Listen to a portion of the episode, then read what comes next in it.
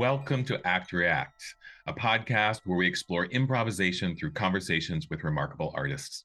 I'm the host, Daniel Burkholder, a dance artist based here in Milwaukee, Wisconsin, the ancestral and unceded lands of the Ho-Chunk, Menominee, and Potawatomi peoples. And in this episode, I have the pleasure of sharing my conversation with Keith Hennessy, I remember first seeing Keith perform with Contraband, a seminal dance company from San Francisco. I saw them in the mid 1990s when I was working at Dance Place in Washington, D.C. A couple of years later, um, I did I moved to San Francisco and seeing that concert and getting to know Keith and a number of other artists from San Francisco was the reasons that I really made that move. While living in the Bay Area, I every Tuesday night I went to 848 Community Space where there was always a contact improv class followed by a jam. Often the jam would go very late into the night, and it was where I really got to dig deep into that practice. Keith is someone that I've always seen as a visionary, a provocateur, and a really thoughtful and visceral artist. So it's really great to have him on the podcast. Before we jump into our conversation, here's a little bit about Keith.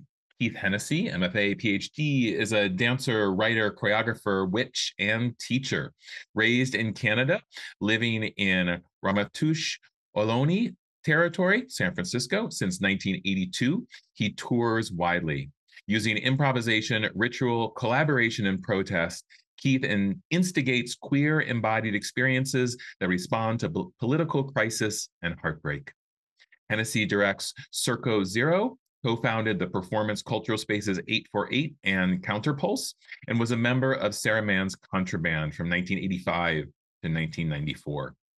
Awards include a Guggenheim, uh, New York Bessie, U.S. Artist, and a few Bay Area Isadora Duncan Awards.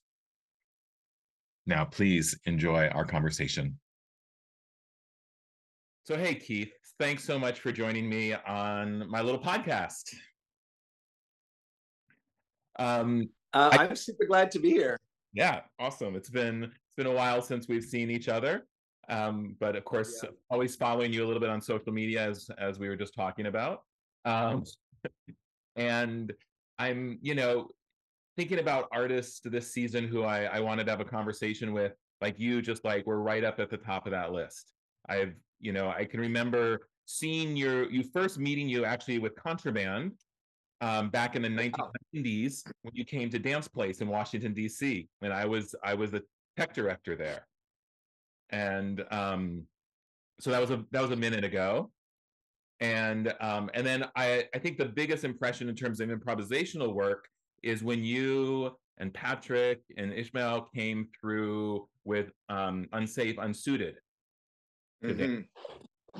And and I got the pleasure of actually running the lights, improvising the lights with you all for that performance. I don't you may not remember that, but I remember really, really actually it's one of the performances I remember at Dance Place kind of most clearly, I think, in my memory.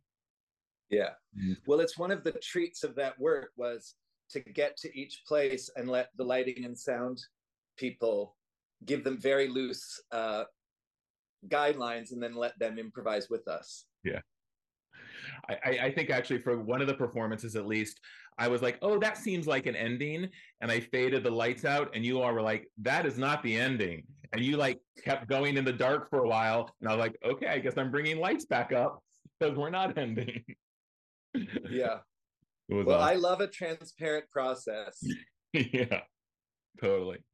So I guess my kind of my first real question to you is thinking about improvisation, and I know this is kind of a big, broad, open question, but how how does improvisation like show up in your work and in your life these days? Mm, big question.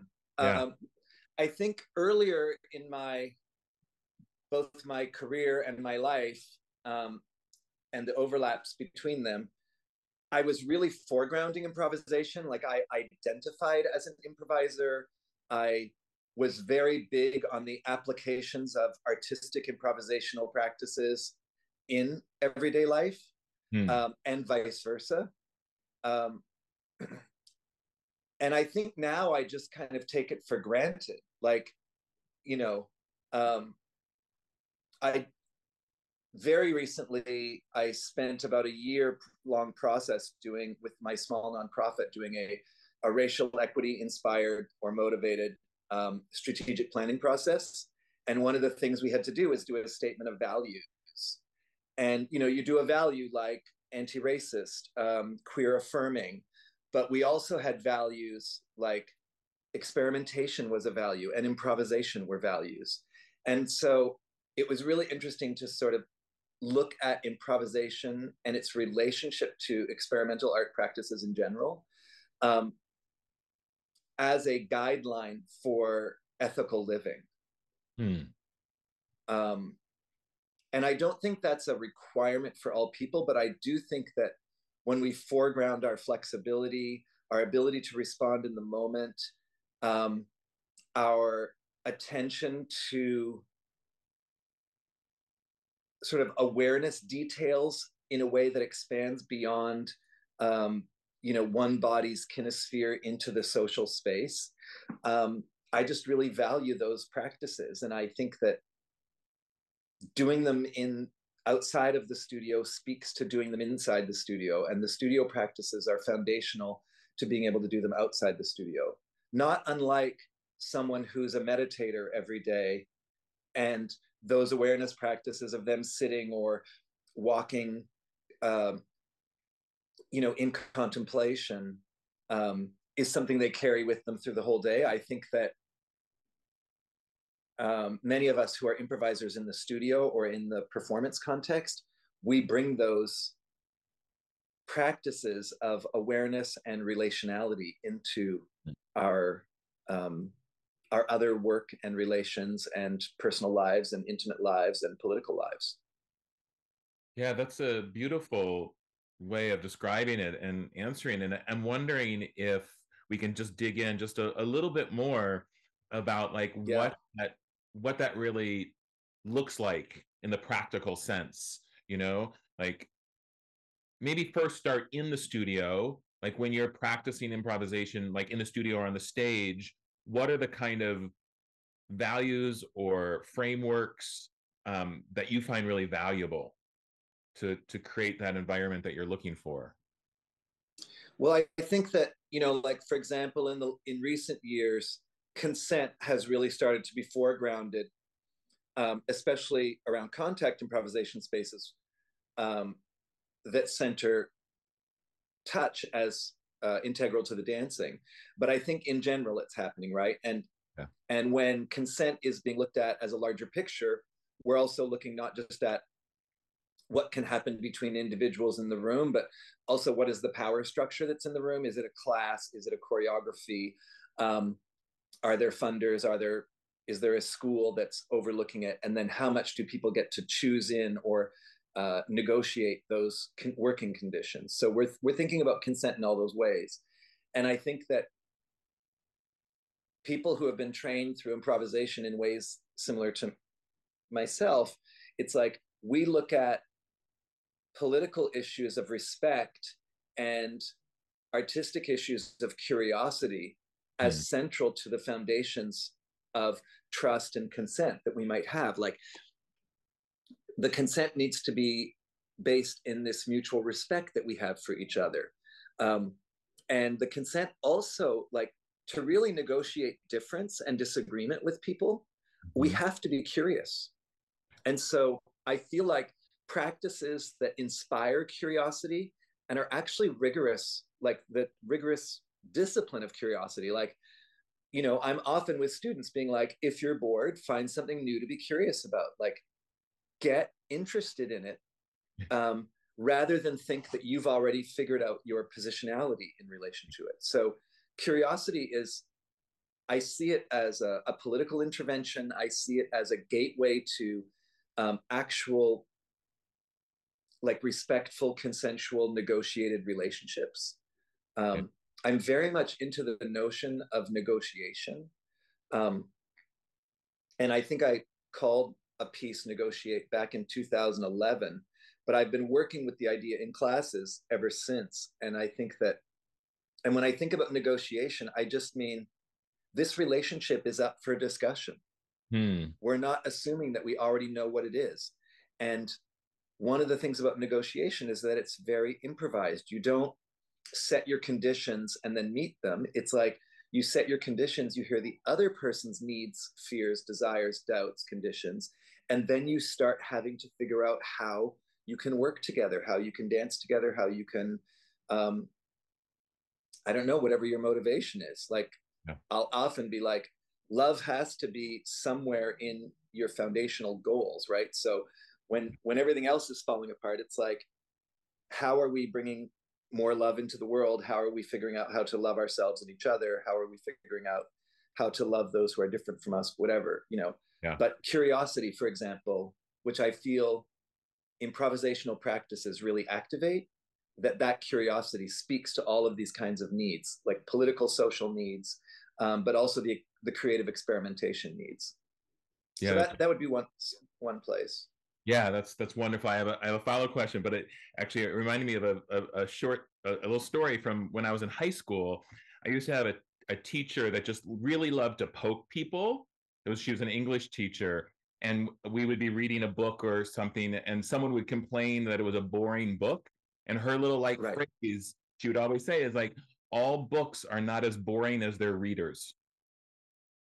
And, and I mean, she was getting. I think you know she was being kind of sarcastic in that, but I think she was pointing to that same thing is like your job is to be interested in the book, right? Yeah. Like like to be curious. Like don't you can't be yeah. boring.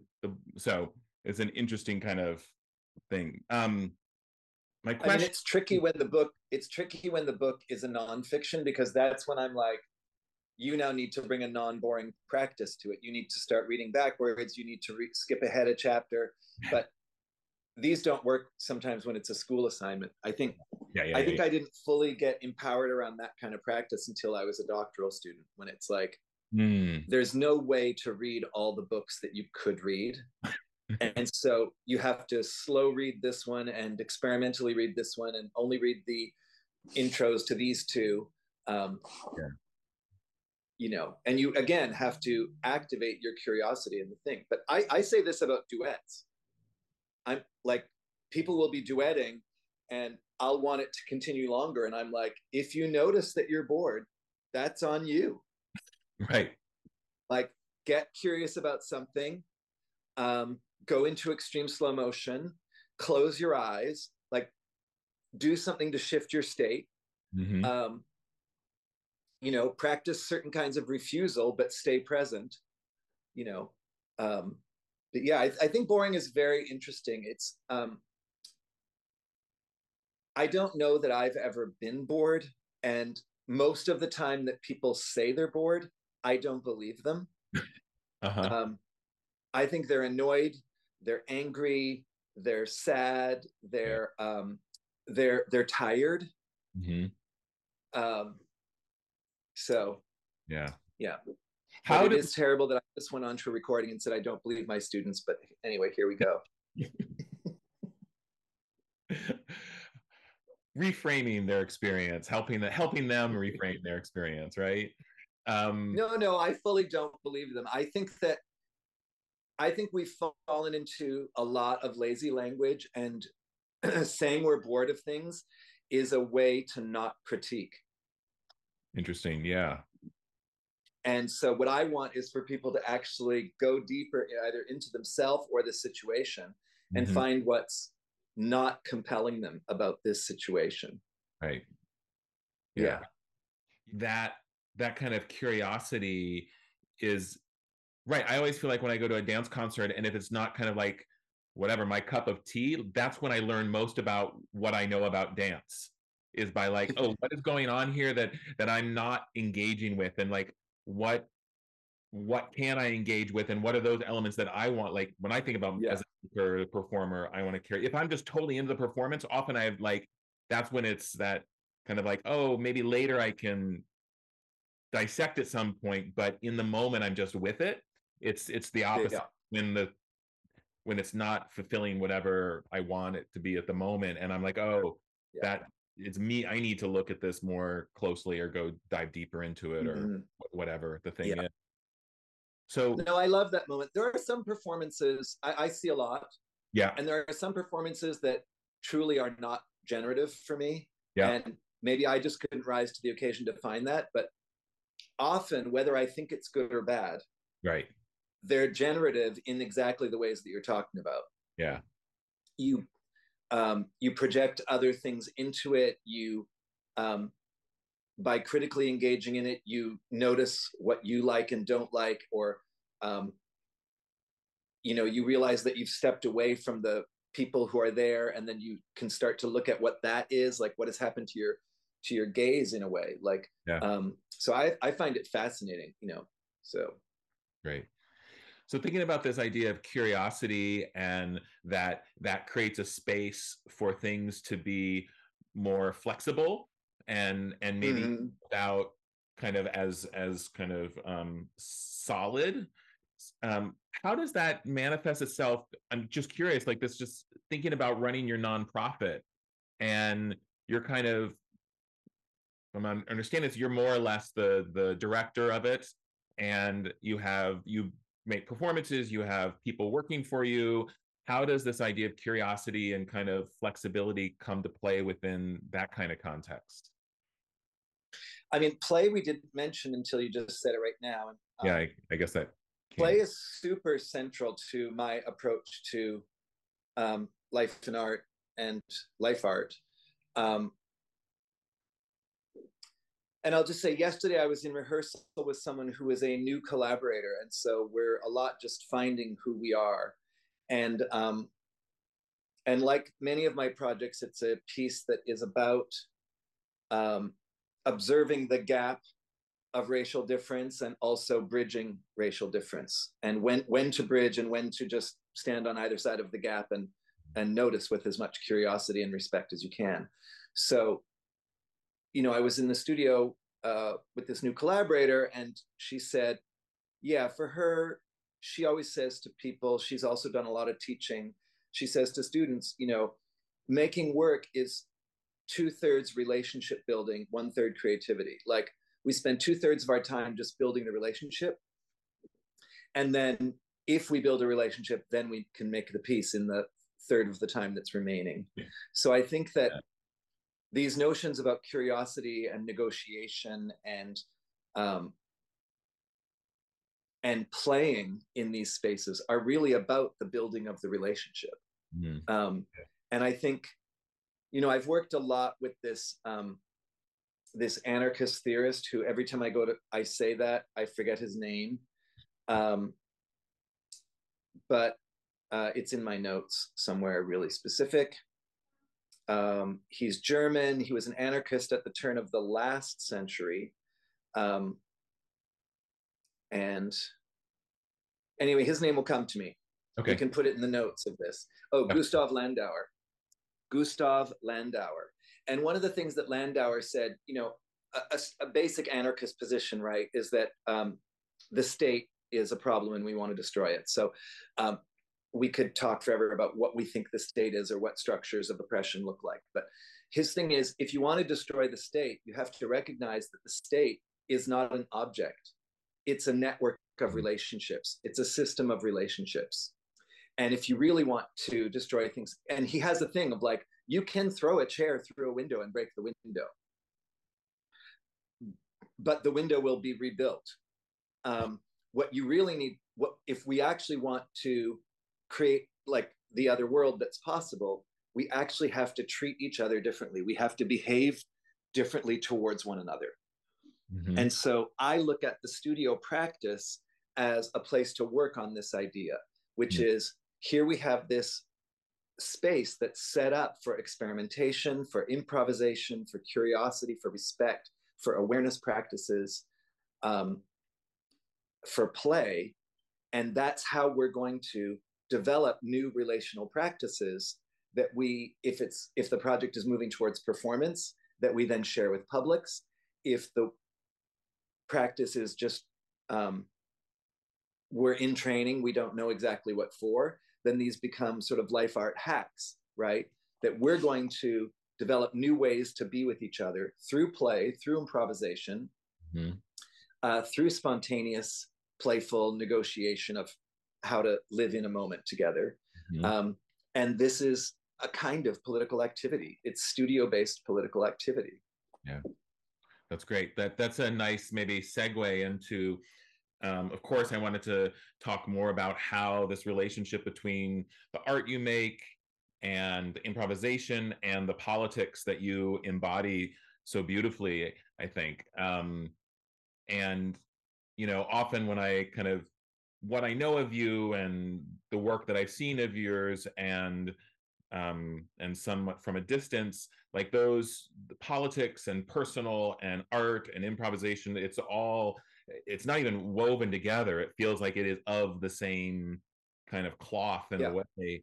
And so I'm curious if you could just speak to that and how those inform one another, um, support one another, challenge one another you know, it's hard to not speak from the present moment. And now I'm 63 years old, and I've been saying things like this since I was 20.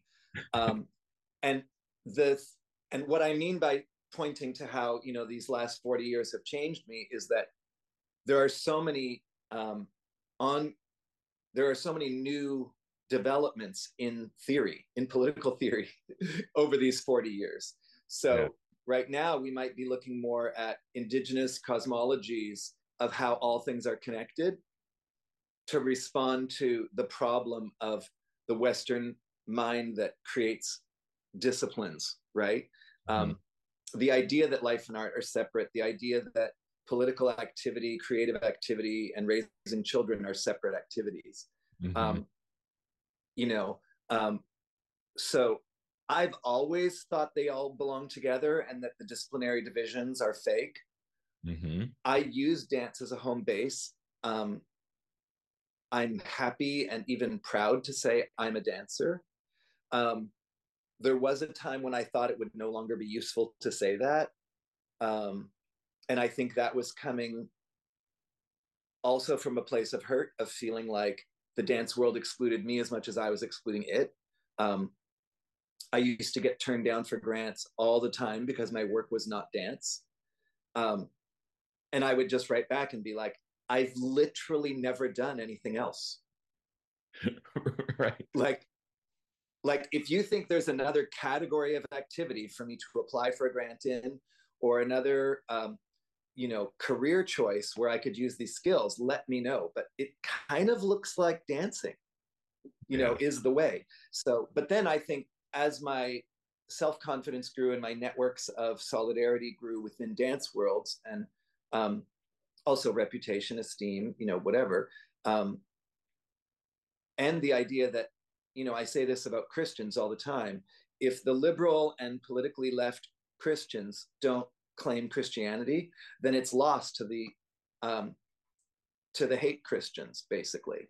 Um, so, you know, I kind of think that way about dance, you know, in different moments of my life. Like, if people like me don't say we're dancers, then it belongs to people who um, only dance frontally on a proscenium stage. And um, we shouldn't give it to them. We should be in dialogue with them and, like, not even oppositional, although at times I am, but in other times, just like, let's actually be curious and look at these gaps of difference and um, negotiate playful spaces of new relations between us, you know, yeah. whatever. Um, so all of that to say that there's many ways to think of that everything is already connected and that the effort to divide by um, discipline or realms of human behavior or uh, areas of study, I mm. find it super weird at the level of study, right? Um, and again, probably our best examples of people who are theoretically helping us through this are indigenous scientists or indigenous feminists um, you know people who are thinking through multiple time spaces at once or like you even take something that's almost hit pop status like the book braiding sweetgrass right. um, you know whose author just won a macarthur award like and you know she's not a young person so it's like it's a lifetime of achievement for her to get that but part of the recognition is how many people are reading Braiding Sweetgrass and appreciating someone who can say, well, there's an indigenous creation myth of what sweetgrass is. And then there's actual plant biology that can tell you what this plant is. And then there's ways of studying uh, colonialism to look at how plants that grow in one place maybe didn't used to grow there. And mm-hmm. all three of these stories, right? The political scientist, the biology, like this, the pure science, um, and then the indigenous knowledge, which has always been a transdisciplinary project, come together. And I think that I feel very affirmed reading these kinds of things. Um, one of my earliest influences, you know, from the white Western canon is Buckminster Fuller, uh-huh. who also tried to refuse disciplinary categories. Um, mm. Separations of art, life, separations of architecture from science, from ecology, from human behavior, from human relationships, right? So I was exposed to him when I was probably 12 or 13 years old. And then, you know, I became uh, politically an anarchist by my late teens, you know, probably by 19. Um, so I've never accepted that we're supposed to separate all these things out. They they've never it's never made sense in my body. And then as someone who's you know very much a political animal and engaged in mm-hmm. these kinds of questions of how does power flow and how does it not flow and who who retains it things like that um, i've just like i've never seen the the disciplinary category project as anything other than oppressive project that um, needs to go you mm-hmm. know yeah, yeah. And that there's a lot of support. There's a lot of cultural support from any of our histories. Like we don't have to look at somebody else's indigeneity um, as a way out of it. Although I think there is a lot of beauty and support coming from the people who, you know, the knowledge bearers of of indigenous knowledge who are um, whose knowledge is now accessible to all of us. Right. You know, there's a lot to learn there. So, yeah, that's some hits on it. Yeah, I've always just done it yeah that's great. I mean it's it's really wonderful and i think like the other the other thing that i i you know i was kind of like of course rereading some things or looking at some things and and along this line and i think this kind of speaks to everything that you were just talking about is the the way that you uphold your work as collaboration and mm-hmm know even here you know reading some things you be talking about how you you maybe instigated the thing but so much of it is happens because of the people in the room and that it becomes yeah. something really different because of them yeah I, I think my biggest choreographic contribution is that i set the conditions for art making to happen mm-hmm. i don't actually choreograph the art yeah. Um, and I don't even choreograph the process of the making of the art, but I do choreograph the conditions for the making of it. Um, and some of that work looks like production, right? Mm-hmm. Like grant writing, running a nonprofit, um, raising money for good ideas, um, the relationship building that support that inspires the good ideas. Um, but yeah, in the end, it's like that's what I'm the most interested in. Mm-hmm. Um, I mean, there's a caveat to that, but I would say what I'm the most interested in is um, both creatively and politically is how to collaborate across lines of difference. Mm. The caveat is that sometimes this can be um, not only tiring work, but sometimes it can be unappreciated work, like outside sure. of the micro context that you're in. And that's when I go, um, to the beach and dance by myself. And then I stay up really late at night um, sewing patches of fabric together. And then I realize there's a solo coming out of this. And then I do a solo performance. Right. And, you know, even my most recent solo has all kinds of collaboration within it, you know, with costume designers and sound artists. And I only worked with friends and built, you know, it was all coming out of my relationships during COVID. Um, at the same time, it's really a solo piece as a kind of recentering and respite from um, the overextending through community that collaborative projects sometimes demand. Yeah. Um, so also I'm a Scorpio. So, you know, one of the things about Scorpios is that half of our world, you know, is underground. We don't share it with anyone. So people see me and they see this extremely public self. Um, I'm prolific, I'm out there, I see the shows, I make the shows. But half the time, I need to be in retreat or be underground or be invisible. So the solos come out of those kind of processes. Hmm. Um, hmm. That that's really. But that's, they also just, in a yeah. sense, create they create the personal conditions for me to enter the next giant collaboration. Sure, that you know, sense. And even like, again, I'm working with this uh, another new collaborator um, who comes from uh, a more technical dance training world, and like I said earlier before before we were recording, you know, is very familiar with the practice of making phrases, and that choreography is about making phrases and stringing them together, and then starting to play with them through time. And she was pointing out how liberating it is to work with frequent collaborators, know that you have the choreography down, mm-hmm. uh, the ensemble work down, and then what opens up energetically. And we were talking, and she was looking at, you know, this piece turbulence that i worked on for almost 10 years that's an extremely messy open free work of improvisation and she was trying to figure out like how you get there like how do you trust people how do you let it you know and i mm. was like oh wow i don't trust all of those people that's actually not what we're actually building our tolerance muscles we're building our curiosity muscles uh, we're building our respect muscles in that piece, crazy shit happened. Like it was two hours long. The audience would sometimes leave and we would not stop, you know, like um, uh, that.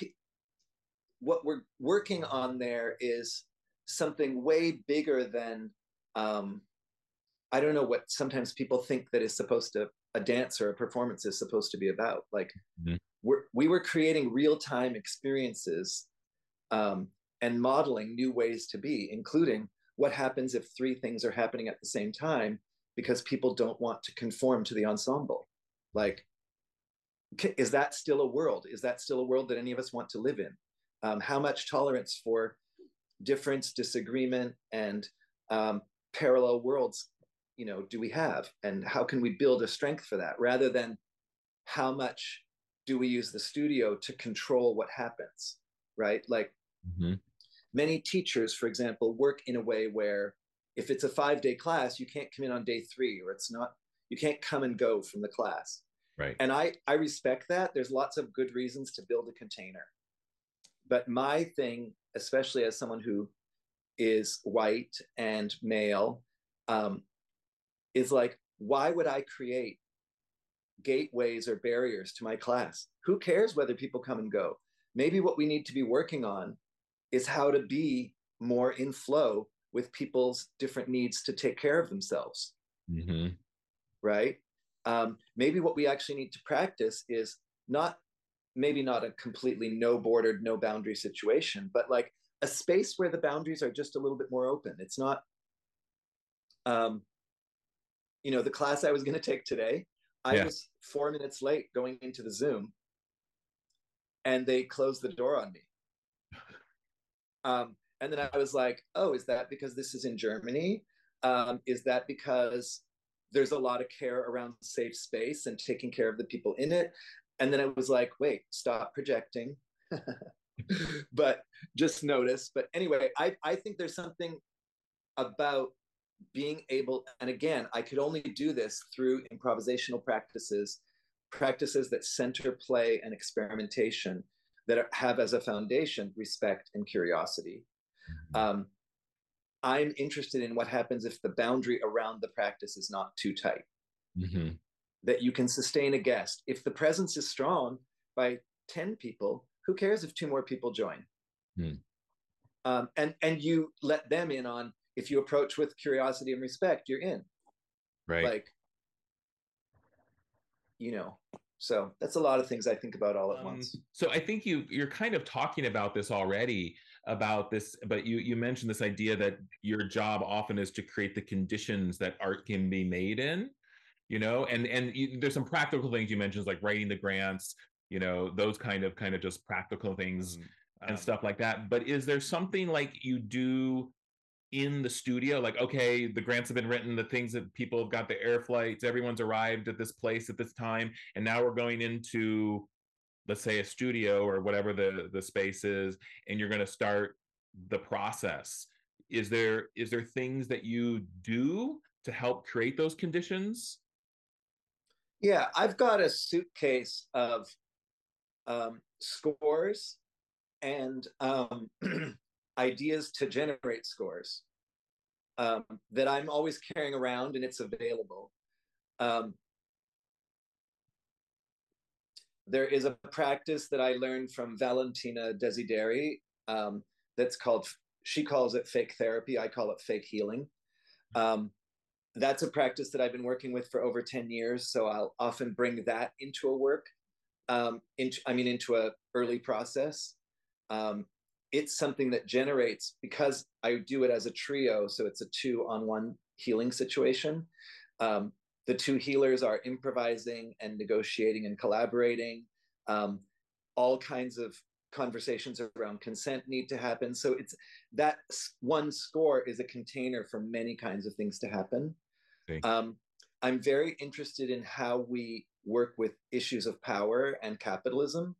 And my gateway into that is to work with an object. So I set people up into a duet where I go, we're just going to warm up playing together. You have an object, say this phone. Um, whatever the object is, it cannot transform. It has to be the same object when you're done as when you start. So if it's a phone, it has to function in exactly the same way, meaning you can't break it. Um, right.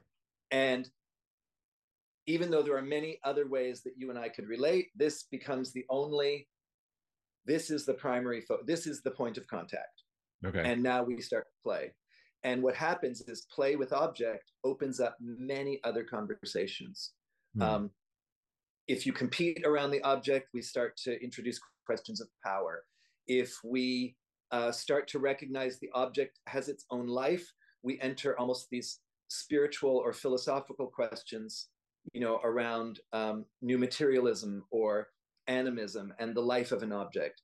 We can go into, if we get concerned about breaking it, we go into the issues of value and capitalism and uh, the exploited labor that made it, or the incredible resources from Africa that are in this phone that drive war making. Like, so the object making, the object dancing is a practice that I travel a lot with. Mm. And the last thing I'll say is that in, yeah. in the past, I'd say three years, a really big one has been some version of engaging with the question of land acknowledgement and ancestors. So rather than just being here and going, oh, Daniel, before we talk, I need to tell you that I'm coming to you from San Francisco, former village named Yelamu, on the unceded territories of the Ramaytush Ohlone. And then we have our conversation.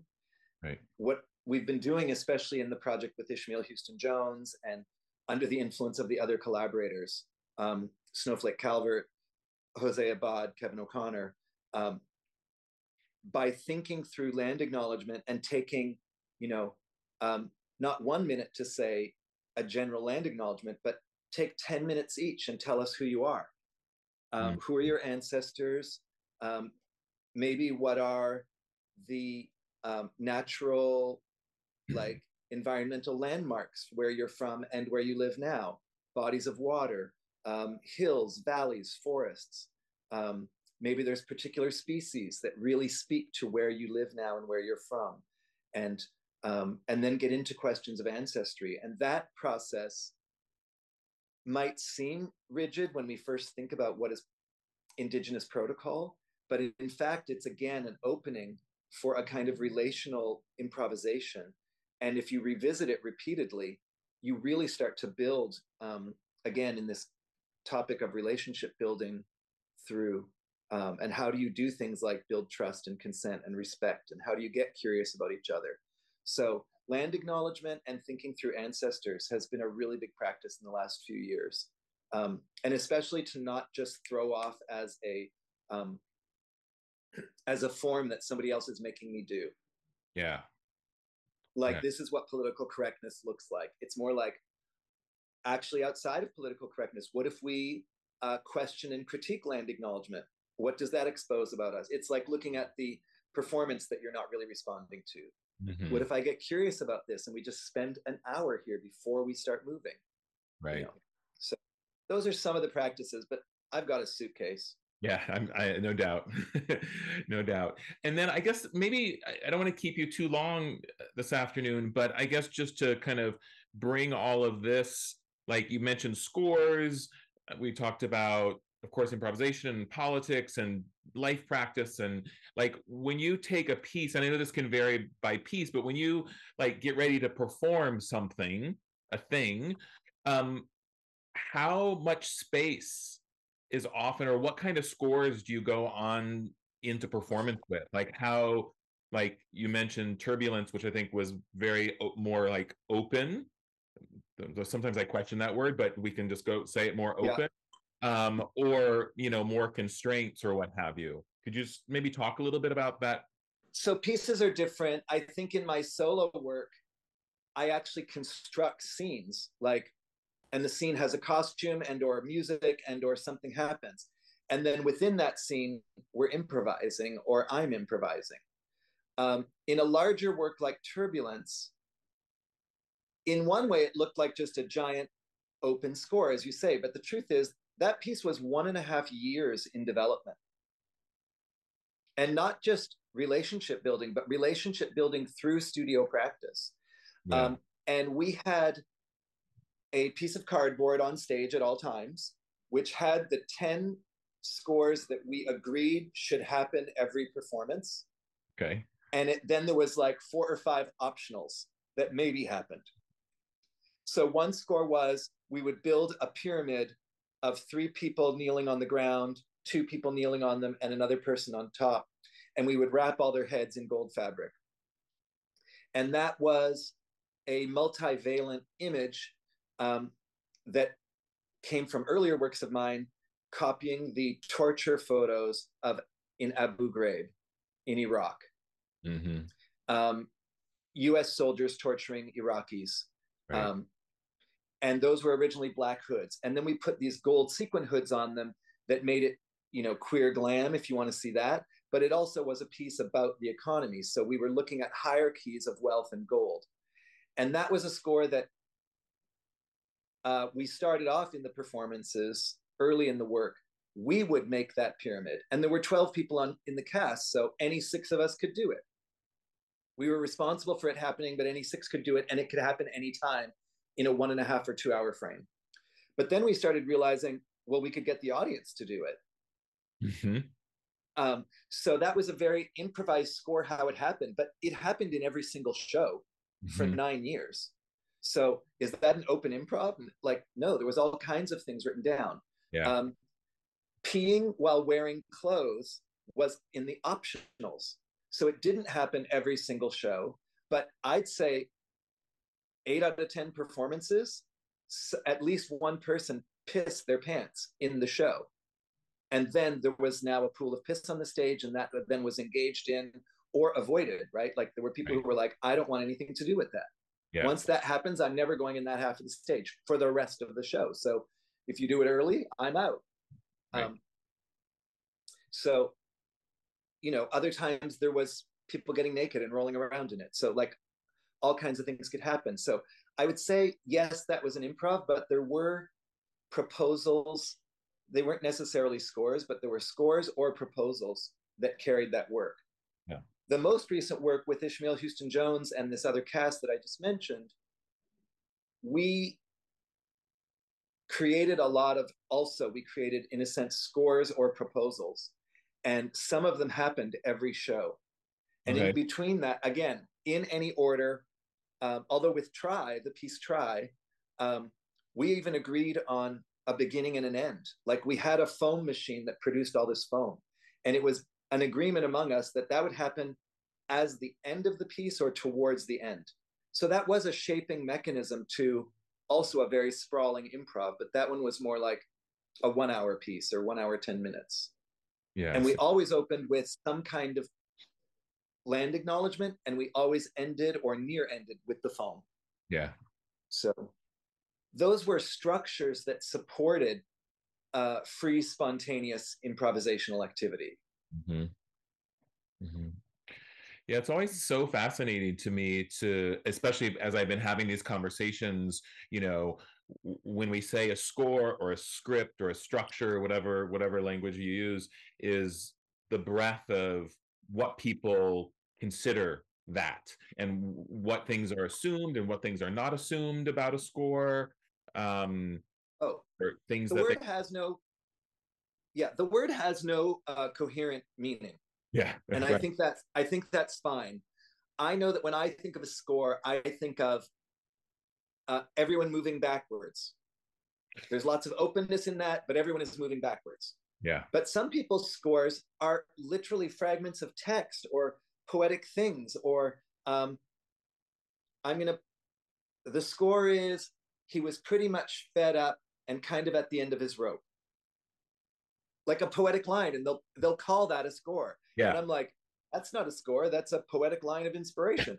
Um, but it's not important what score means. Some people will go to anna halprin um, as a kind of ur text on scoring yeah. and her sense of scoring comes from her relationship to her husband his relationship to the histories of architecture and you know all the way to bauhaus. Like it has a very specific meaning for anna halprin and people who come after that. But yeah. i think for the rest of us we make up what score means and then you tell each other what score means. And yeah. you know in europe a lot of people don't say score they'll say proposal or a proposition. Mm, um, nice. you know Yeah. sometimes it's an invitation. Yeah. Other times it's a rule or a limitation. The limit the, the score is you can't use your legs right. Yeah i like i like your your term proposal um because it's like proposing something um that Yeah. that, that could happen. And i often i always I, I talk about like constraints like if there's certain constraints also like agreements. Okay we've agreed that Yeah. these like your 10 things like our 10 agreements like we've agreed this is going to happen. Um and then having you know possibilities or or again proposals is nice. Hmm Cool. Yeah. Well, thank you so much, Keith. I mean, I feel like like I need to like talk to you like five more times to get through all of I mean even I barely I made all these notes and I like didn't even really do almost any of them. So it's uh, well that's typical i am a i am an endless talker so that's just what happens yeah. um, i tell you to extend right now except that i have a um, meeting about affordable housing in five minutes there you go. That sounds which is one of the other places that I extend my improvisational activity into. yeah, that's wonderful. Great. Well, again, thank you so much for taking the time. I really appreciate it. It was great to hear your thoughts and just kind of reconnect a little bit.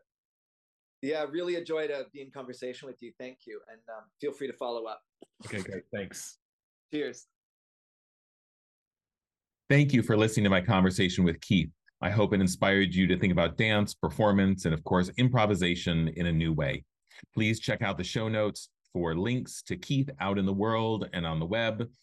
And as always, please subscribe to Act React, whether you listen to us on YouTube, Apple or Google Podcasts, Stitcher, or Podbean. I hope you're able to join me for my next episode with Dr. S. Ama Wray, the founder of Embodiology, a neo African approach to contemporary dance improvisation. It was a really fascinating conversation, and, and I'm sure you will enjoy that one as well. Until then, please take care, be well, and live spontaneously.